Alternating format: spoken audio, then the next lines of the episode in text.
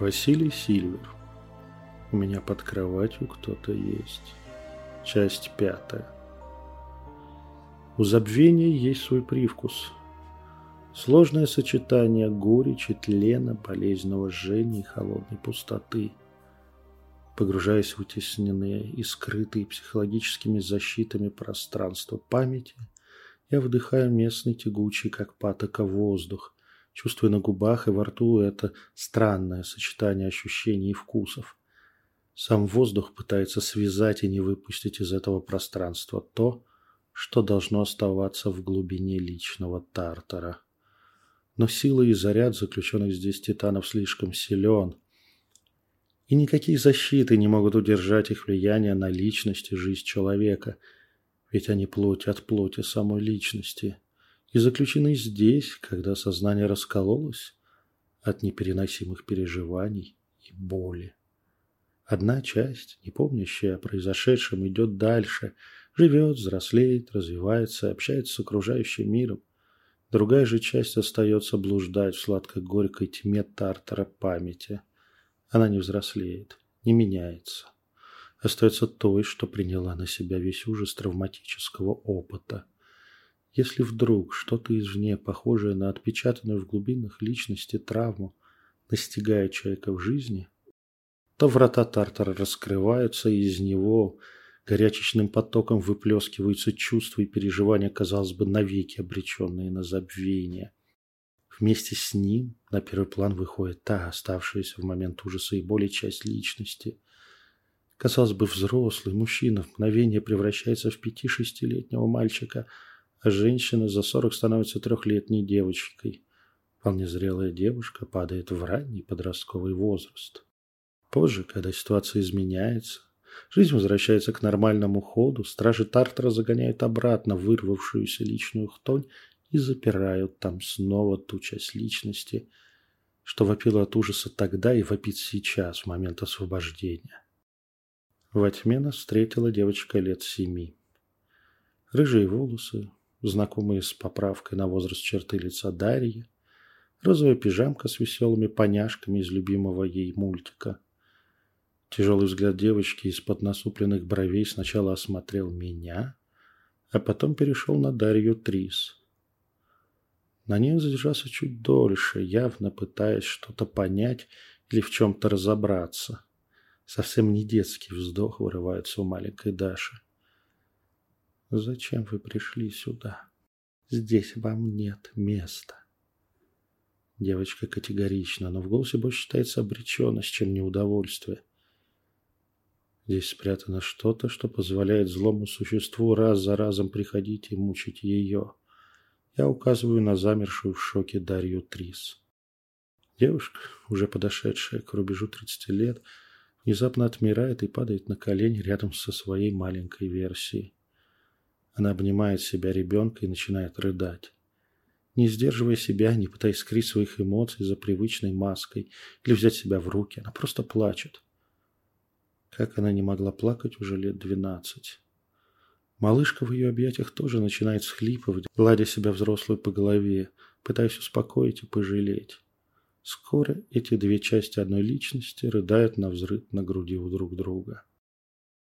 Меня переполняют слезы начиная с самовольно течь по моим щекам. Я одновременно чувствую себя лишним в этой сцене и тем, кто здесь обязательно нужен. Не знаю, что мне делать, я просто сажусь на пол и утыкаюсь лицом в собственной ладони. Часть меня пытается отслеживать происходящее вокруг, сохраняя рассудительность под ударами эмоционального шторма, который бушует сейчас и здесь. А другая часть отдается своим собственным чувствам, так резко резонирующим с тем, о чем плачут девчонки. Передо мной встает картина уже из моей памяти.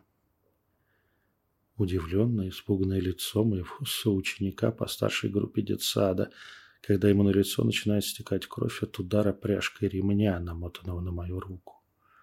Заслуженного удара в его тупую и капризную башку.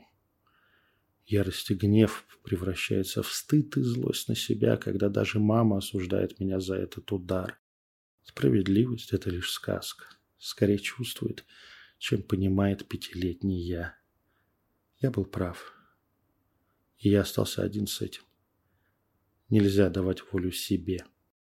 Удар женской туфли в лицо, валяющимся на земле мне, от той, кого я хотел защитить восемь своих лет. На ней издевались, ее грязно оскорбляли парни постарше. Да и она была года на два старше меня. Но так обращаться с девочкой было нельзя.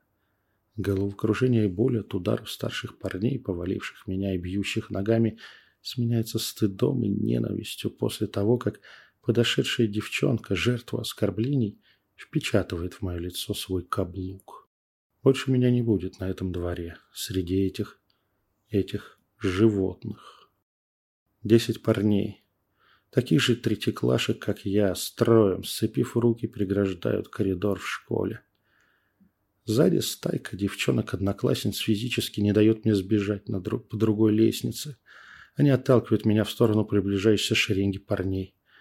Когда же мне уже некуда деваться, парни начинают молотить ногами в меня. Я пытаюсь прорваться, пытаюсь сломать строй, отбросить мешающих побегу смеющихся девчонок, но падаю, и по мне проходят десять пар ног. Специально. Вытирая ноги, а мою разрывающуюся от боли спину. Я сижу в учительской с заучем. Меня отчитывают за то, что я толкнул девочку, и она порвала форму, упав. На мои слезы и рассказ об избиении ноль реакции. Надо уметь находить общий язык с коллективом, а не избегать его, говорит взрослый, как всегда вставший на сторону обидчиков. Дальше я начинаю молчать и молча переживать все то, что со мной происходит, все издевательства и унижения в школе или от старшего брата дома. Говорить что-то бесполезно, да я сам виноват, что спровоцировал, не поступил правильно, не смог обойтись словами. Также молча я уже подростком впечатываю в стену своего обидчика, сжимая одной рукой его горло и приподнимая над полом. Он смотрит в мои глаза и видит только одно – приговор на смерть. Под ним, взрослым лбом, 14 лет, растекается лужа, отвратительно пахнущей жидкости. Я в тишине отпускаю его так, чтобы он упал прямо в свою мочу. Разворачиваюсь и ухожу, расталкивая плечами собравшихся посмотреть на привычное шоу одноклассников. Эти животные понимают только силу. Я сам не замечаю, как две девчонки подсаживаются ко мне – мы прижимаемся боками друг к другу, как брошенные щенки в остывающей темной пещере, когда мать-волчица ушла на охоту, но не вернулась. Нам остается лишь выйти от голода, холода и страха, прижавшись друг к другу. Время замирает, оставляя нас в этом переживании. Когда уже у нас нет сил, минуты снова начинают свой бег.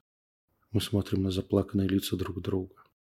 Девочка робко улыбается, как будто разучилась это делать очень и очень давно.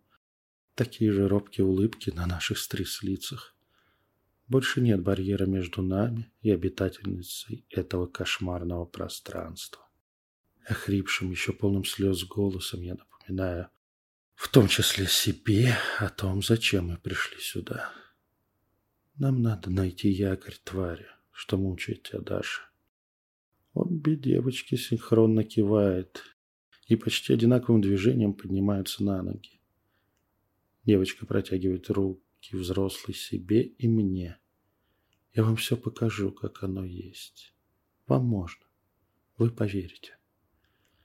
Взявшись за руки, мы продвигаемся еще глубже в центр многолетних болей и ужаса несчастного ребенка. Гражданский муж мамы. Высокий, чуть сутулый и худой мужчина с острым, как клюв, носом. Он стал прообразом для твари в кошмарах Дарья. Да, через несколько лет мать поймает его на измене и выгонит за шеей. Но тогда в ее душе еще цветет любовь и обожание наконец-то встреченного, такого классного мужчины. Мама не замечает ни его недостатков, ни странных взглядов, которыми порой провожает ее маленькую дочку от первого брака. Продолжение следует.